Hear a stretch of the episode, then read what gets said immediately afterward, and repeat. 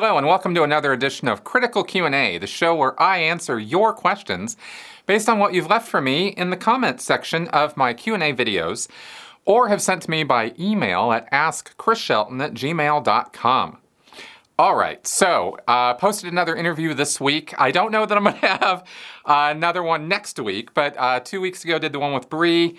This week did one with Dylan. Uh, I thought those podcasts went really well. They were very long uh, you know, two, three hour interviews, pretty detailed. We went into a lot of stuff, and it was a lot of fun to have those conversations. So I do plan on having a lot more of those. Uh, I just don't have any more set up quite yet, so I got to work on that. Um, also, I wanted to just kind of throw a real reminder out there. If you see me wearing it this year on my channel, it means it's available for you guys. So you can get it at myspreadshirt.com slash uh, Chris Shelton, I think. Uh, the link is below in the description section of this video. And in one of these two corners, uh, there is a little uh, circle with an eye, and you can click on that and link to the Spreadshirt store. All right, so let's go ahead and get on with your questions now. Sherry Sporn. Watching the Aftermath show and all the various podcasts, there is a cry for the government to step in and do something. Other than revoking the religious tax exemption, would a raid on gold, for example, be helpful in your opinion? I remember Tom DeVocht saying that one reason the FBI didn't do it before is because he felt that all the Sea Org members, including those in the hole, would just say they were there voluntarily and would not choose to leave. Do you believe that this is still the case? Hey, Sherry, thanks for the question. I actually have some other ideas about what would probably happen if the FBI today were to go raid the gold base in San Jacinto, California, um, they would find uh, what a couple hundred Sea Org members up there. Certainly not. I mean, not a great number of people. They'd find a smaller number of people than they would have found, you know, 10, 20 years ago. Uh, and I don't think that it would roll exactly the same way as it rolled in 1977, 78 when there was the raid at the at the PAC base uh, that the FBI did, you know, into the Guardian's office files, and they were rolling out file cabinets, and you can look that stuff up, and it's, oh man, it was so great when they did that. Um, everybody, of course, on the base at that time and at the PAC base uh, was freaked out. Nobody was going forward and talking to the FBI or saying, oh my God, I'm so glad you guys are here because I have all these things to tell you. But here's how it could happen differently now or at least a couple ideas I have about that. One, this isn't 1977. We are now in 2019. Uh, Scientologists know, uh, Sea Org members, even the ones at the Gold Base, uh, are not a bunch of happy 1977 versions of Scientologists. Scientology was very, very different back then, and the Sea Org was even different back then in quite a few ways. I mean, this was before David Miscavige had taken over, before so many more abuses and changes in the ethics structure and the and the, the punitive measures that have been taken on people for uh, sexual conduct or you know anything critical of David Miscavige personally. I mean, it's it's it's pretty it's a pretty paranoid 1984 kind of environment, and that puts people's you know nerves on edge, and they are been they've been on edge for so many years that they are raw. So that wasn't the case back then, and it is the case now, right? And there's been a lot of things that have happened that have been exposed that even some of these Scientologists and Sea Org members uh, might have heard something about, even if it was only the rumor line from people who have blown from the gold base. And there are still people there who knew those people, saw it happen, you know, and there's only so much, you know, cognitive dissonance you're going to be able to pile on.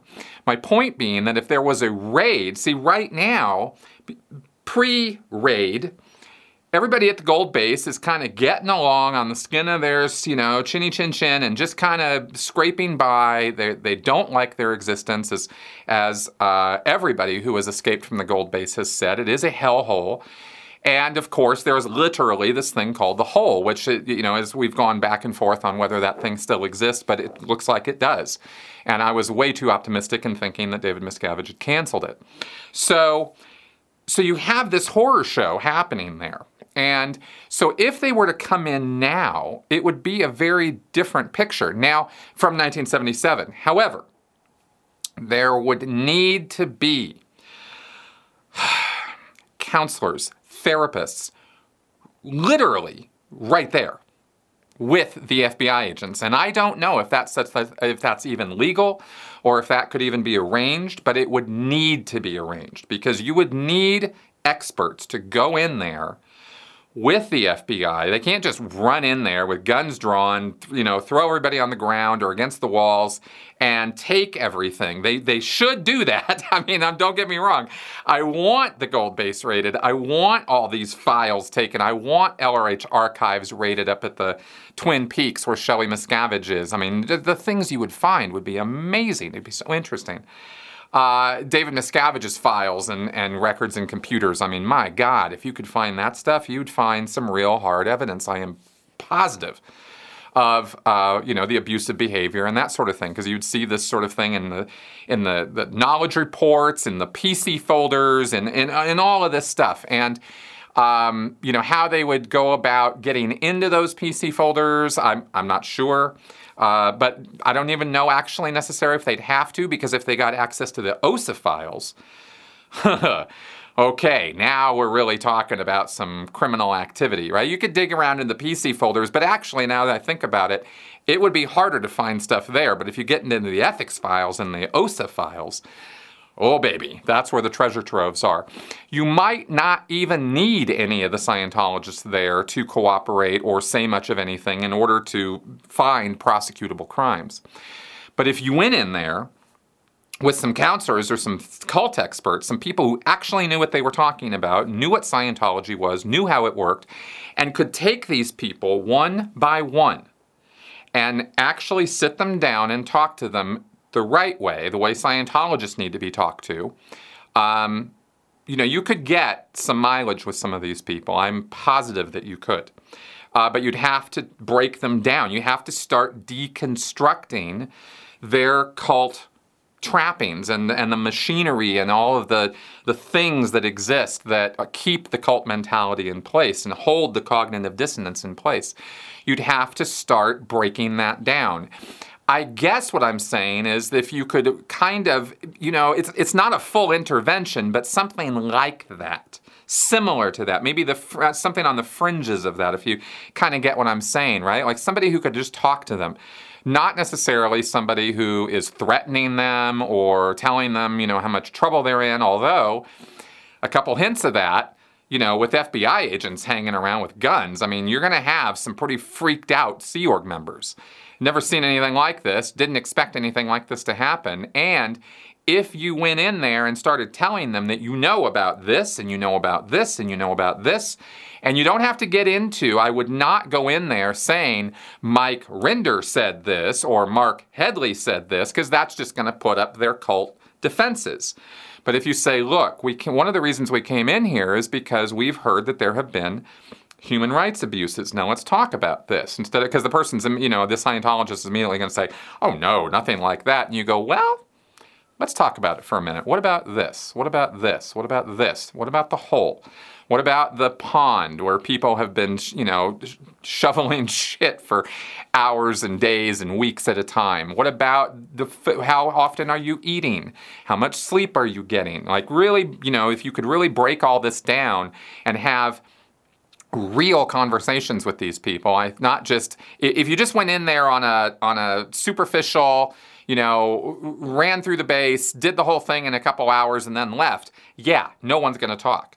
But if you really took some time and dug in and uh, and really pressed them, you could break through a lot of that cult indoctrination.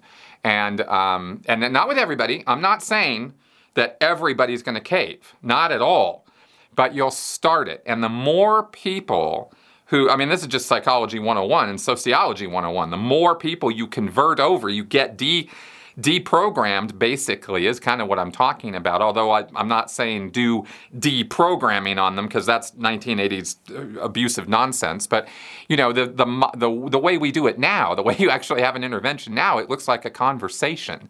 It's not forceful. It's not it's not over overruling somebody's will. That's not how you get people out of cults, right? Anyway, I think you guys get the idea. And I think that if that was done, we would see um, a productive raid, we would see all the paperwork and, and all that coming out. But we would um, we would also see some very very um, I think if again if it was done right, I think we would see a, a, a real exodus out um, if these people were made aware of what the real situation was, and it would be even more amazing with some of them at least if some of their family members could get involved too. Uh, but that would take a total. I mean, that's not really the FBI style, so I doubt that they would do something like that. But who knows? This is my recommendation for how I think that should go, and there you go. Leo Perez. What is Scientology's explanation of why do people have to pay to find out all the great knowledge? Couldn't someone get together with an auditor that would like to donate their services and go up the bridge the same? Yes, Leo, it's called co auditing or cooperative auditing, and Scientologists do it from time to time. You would think Scientologists would be very, very interested in doing a lot of co auditing where they would just work with another Scientologist. They both get trained on the training side. They get the uh, TR's courses, the study courses, the TR's courses, the metering course, and then they do auditor training. And if anybody has watched my um, Bridge to Total Freedom videos, you know how the bridge is broken down and there's training and processing and you do those auditor levels and then you learn how to audit and then you can audit anybody including somebody else who's also doing the levels with you who you can audit back and forth. One day you have a session the next day another you know switch it around and it goes back and forth. Um, this is actually accounted for within the world of Scientology, but oddly, very few people actually take advantage of co auditing. It's cheaper by thousands and thousands of dollars. It only really works up to the level of clear. It's very difficult to get trained uh, as a public person, not, not as a staff member, as a Sea Org member, but as a public person, to get trained on the auditor levels that are going to teach you how to audit the OT levels. Um, audit people who are doing the OT levels, right? Okay, so I don't want to get into a full crazy explanation here, but basically the OT levels are mostly solo audited. So uh, you do it on yourself. OT 1, 2, and 3 are solo. OT 4 and OT 5 are audited. Some, an auditor audits the person. So you could theoretically do up through the Class 8 course, is what it's called, and that will give you the ability to audit uh, basically up to, you know, reviews on up to OT3, repair sessions, I should say. Um, but no public is ever going to be able to train on the Class 9 auditor course, which is what teaches you how to audit OT4 and OT5. By that point, you gotta pay. You're gonna have to pay the Sea Org to audit you. Uh, in fact, from the OT levels on up, you're, you're paying the Sea Org, right? Uh, so there's no co auditing available at that level for public. But you can get up to clear doing that. And, uh, and it will save you thousands and thousands of dollars doing it. And it is just as useless to do that as it is to pay the thousands of dollars to get auditing by a professional, because of course all of this is just bunk and nonsense. So why would you want to do any of it anyway? I always have to throw those little disclaimers out every now and again because I get to talking about this stuff and I don't want people thinking I'm endorsing it because uh, I'm not. So that, anyway, but that co-auditing thing, that was Hubbard's brainchild or somebody's brainchild that he took credit for, probably uh, as to how to get up the bridge fairly cheaply. But um, and Hubbard actually said, to his credit, that getting trained as a Scientologist and doing that kind of co-auditing really would be the most beneficial way to get up the bridge. But he said that knowing that most people. Uh, were not going to want to go that route. Most people who get into Scientology, um, yeah, I would say most people who get into Scientology uh, just want to get the auditing on them. They don't want to go do all these classes. They don't want to get auditor trained. They don't want to have to do all that work. You know, they don't want to have to help somebody else. right? And if you think about it, you know, there's a it makes a lot of sense given the narcissistic nature of Scientology. So, um, anyway, that's what I can say about that. Law of improbability. How did Scientology management respond to the Scientology public about Debbie Cook's letter and its references to Hubbard? Debbie Cook put out an email on New Year's of uh, the 2011 to 2012, that January 1st, out came Debbie Cook's uh, amazing email, quite an extensive, long uh, essay with tons of L. Ron Hubbard quotes and and uh, and and pieces, you know, pulled to uh, justify her positions, what she was saying. And Debbie Cook would describe how she was a Scientologist. She still believed in L. Ron Hubbard. This is back when this happened in 2011. She's no longer a Scientologist, and I, I don't know if she still believes in Hubbard or not. But I do know that in the email she said she did. And she was, uh, and this email was sent out to 5,000 Scientologists, and it laid out how David Miscavige was ruining the church and ripping everybody off, how there was all this money in the banks that, and, and the uh, the church reserve accounts that wasn't being used for planetary dissemination. It was just stacking up there and that this entire ideal org strategy was was for the birds and wasn't something Hubbard ever said. And, and she said a whole bunch of other stuff. Now, um, most of you guys have probably heard about it. Um, the church's response to this was was terse. It was short. It was to the point. It was she's a declared suppressive person. You are not to listen to her or anything about that. Everything she had to say was complete bunk, and very much treated Debbie Cook like they treat Leah and Mike Rinder and critics of the church, right? They they uh, they build you know hate websites and that sort of thing. Well, in within the church, they don't do websites. Although, actually, no, I should back up. Those hate websites are used by the church internally to refer Scientologists to. But at that time that Debbie Cook's email come out, came out, they did not do a hate website on Debbie Cook. They've done one since, but at the time they did not do that. Instead, they had internal memoranda put together with a, what was called a dead agent pack or a pack of, of um, information. You know, usually it's newspaper clippings or media or other evidentiary uh, writings that will show that the person who is um, being countered is a liar and a thief and a scumbag and out ethics and not to be believed. And within the world of Scientology, if somebody is known to be committing suppressive acts or overt acts, what are you know bad deeds, sins, all of these are synonymous. Uh, if somebody in the world of Scientology is viewed to be doing that, then clearly they are not trustworthy, they are not honest, they can't be believed. And that's why Scientology works so hard to just try to discredit any way they can Leah, Debbie, Mike, etc. If they can discredit them and show that they're liars, you know, the, Scientologist brain does the rest, right? And goes, oh, well, they're liars, so I can't believe anything they say, and therefore everything they've said about Scientology and, and their own experience in Scientology and their own, you know, the connections they had. And even when they quote L. Ron Hubbard, they're, they're doing it in some sick and twisted way, and I just don't even have to listen to any of it. It's very all or nothing, black and white thinking. Surprise! That's what happens in cults, and that's what they're trying to get that response from the Scientologists. They're trying to say, okay, she lied here and she lied here. Do I need to say anything else? And the Scientologist is like, oh no, I'm good. That's all I needed to hear. It's really pretty much almost that easy most of the time. Um, they really have a deep confirmation bias towards, you know, pro Scientology. So when Debbie Cook's thing came out, it didn't really take a lot to um, for loyal Scientologists to feel like they'd been debunked on it. But, of course, as we know, tons of Scientologists never went into an org after they read that thing, or they were already on the fence and they got it and they went, oh man, this uh, church is Scientology, they're just a bunch of crazy people.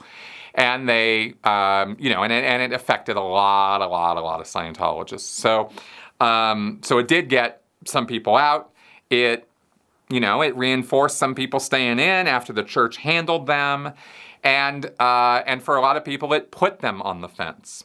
And uh, and I think Leah's show and the Going Clear documentary and other work that has been done since then has pushed them off the fence and all the way out of the church. And and you know, and we hear about those people all the time. So that's pretty much how that was handled. Carl Friedrich. If David Miscavige were to go to prison for any reason, do you think he has a strong enough understanding of brainwashing to have some of the other inmates work as security detail for him and some to clean his cell and maybe others to get chow for him? no, no. Not, no, not at all. Um, first off, let's be clear. David Miscavige would very likely end up in prison for white collar crime versus, uh, you know, fraud and, you know, financial entanglements and, and corporate stuff. Um, I mean, he might get busted for assault and battery or uh, some kind of violent criminal activity, but but probably the it's going to be more the white collar stuff. Um, and uh, so he's not going to end up in a federal penitentiary or you know county where you know or not sorry not county but state jail uh, where you know bad things happen to people um, i've read a lot about prison it's just something i've been kind of fascinated by uh, I, I, don't know why, it just kind of is. And so there's a site called Quora where people throw up answers and questions all the time. I put a lot of answers up there. Um, but I get you know, when I see questions come through about prison, I'm always like, oh, let me take a look at that. So I've always been kind of interested in, what really happens, not what's on TV. Screw TV, screw the movies. They, they very rarely are what you see uh, in the entertainment media at all an accurate reflection of what really goes on. So if David Miscavige ended up in jail, which we all want, um, it's probably going to be white collar, Bernie Madoff type prison, right? And that's that's kind of club fed versus, you know, the hardcore, you know, chain gang type of activity. That ain't where David Miscavige is going. Um, so things are pretty chill in a white collar crime, you know, prison anyway. There's not a lot. There's not a lot of weird. You know, people aren't beating up on each other, and there's not a lot of weird stuff going on. So, um, and David, but but to get to the root of your question, now that I've said all of that, um, David Miscavige is so afraid of going to prison and what would happen to him there from his own ideas about it that I don't think he would ever go to prison.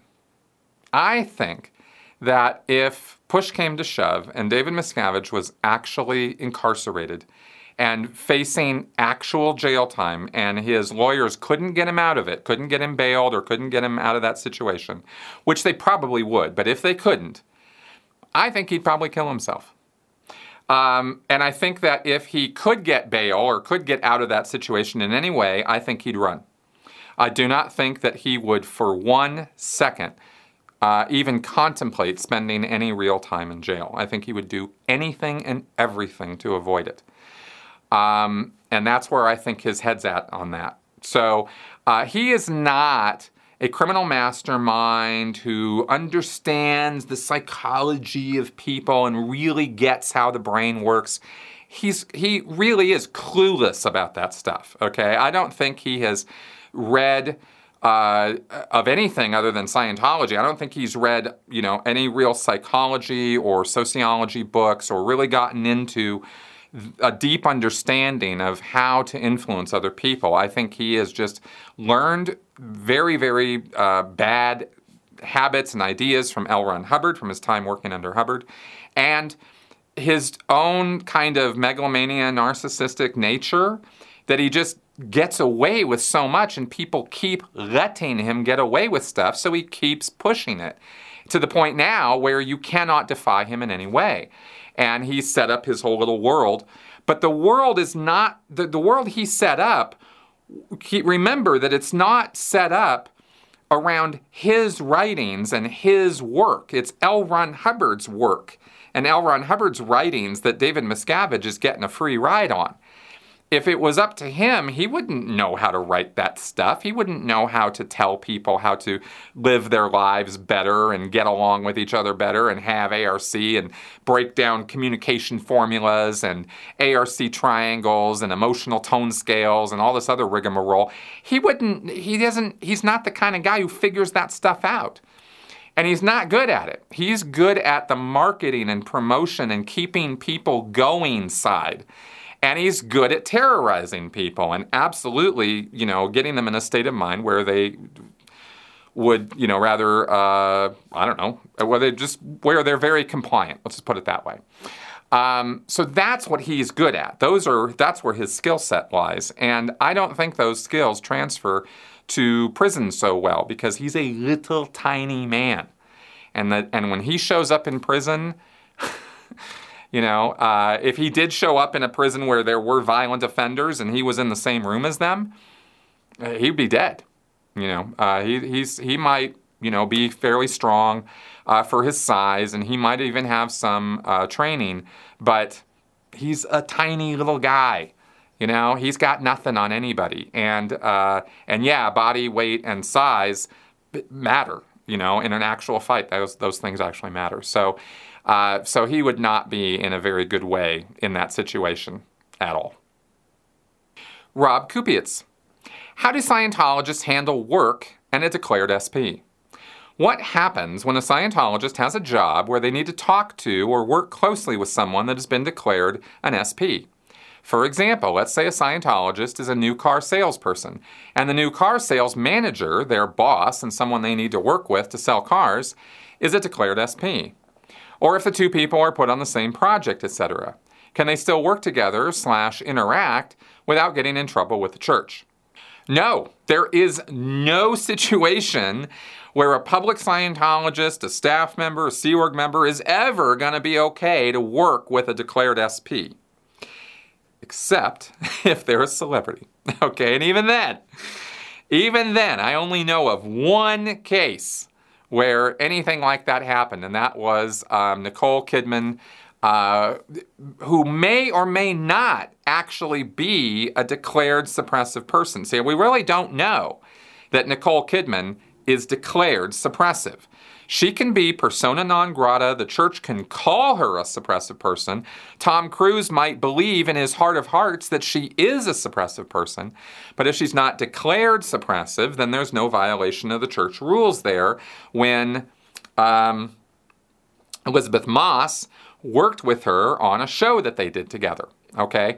Um, I can't remember the show. I don't remember exactly what happened, but they did interact, and people were kind of like, "Ooh." But really, that just that's just kind of proof positive of how celebrities get a pass on things that public Scientologists or any other Scientologist doesn't get a pass on. There is no situation where the scenario you asked me about, where the used car salesman is going to work for a suppressive person manager. Uh uh-uh. uh. No way. The church would tell that guy, quit your job immediately and go get another job. You are not going to be connected to a suppressive person.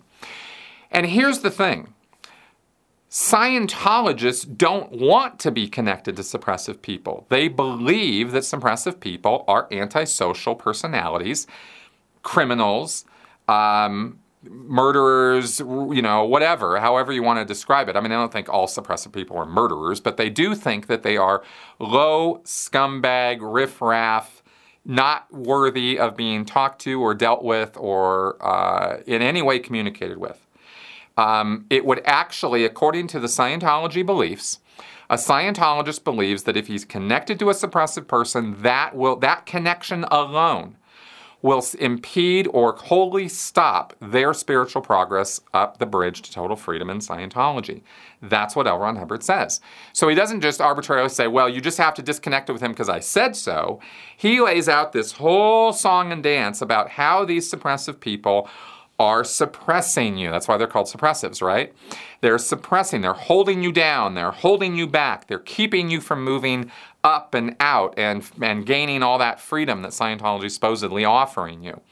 So, uh, so you get a lot of cooperation on the part of Scientologists for the most part in disconnecting from suppressive people because they are all about their own progress up the bridge and they don't want anything getting in the way. And so usually they can't disconnect fast enough. If it's family or close friends or something like that, there might be some emotional turmoil. They might have some issues with it, but they generally get themselves over it because they've got this, you know, be all end all of uh, view of Scientology. Um, okay, so celebrities.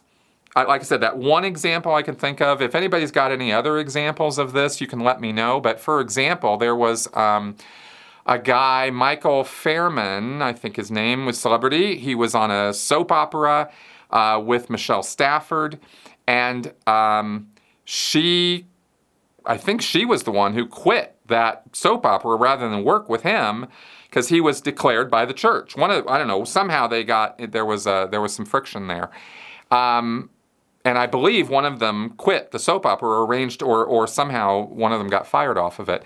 Uh, if I'm wrong about that, go ahead and let me know. But that's what I that's what I'm kind of recalling about that Michelle Stafford thing.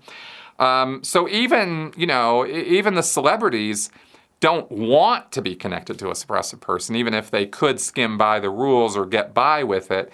They try to arrange their life so that they don't have to. And I hope all that answers your question uh, and makes sense.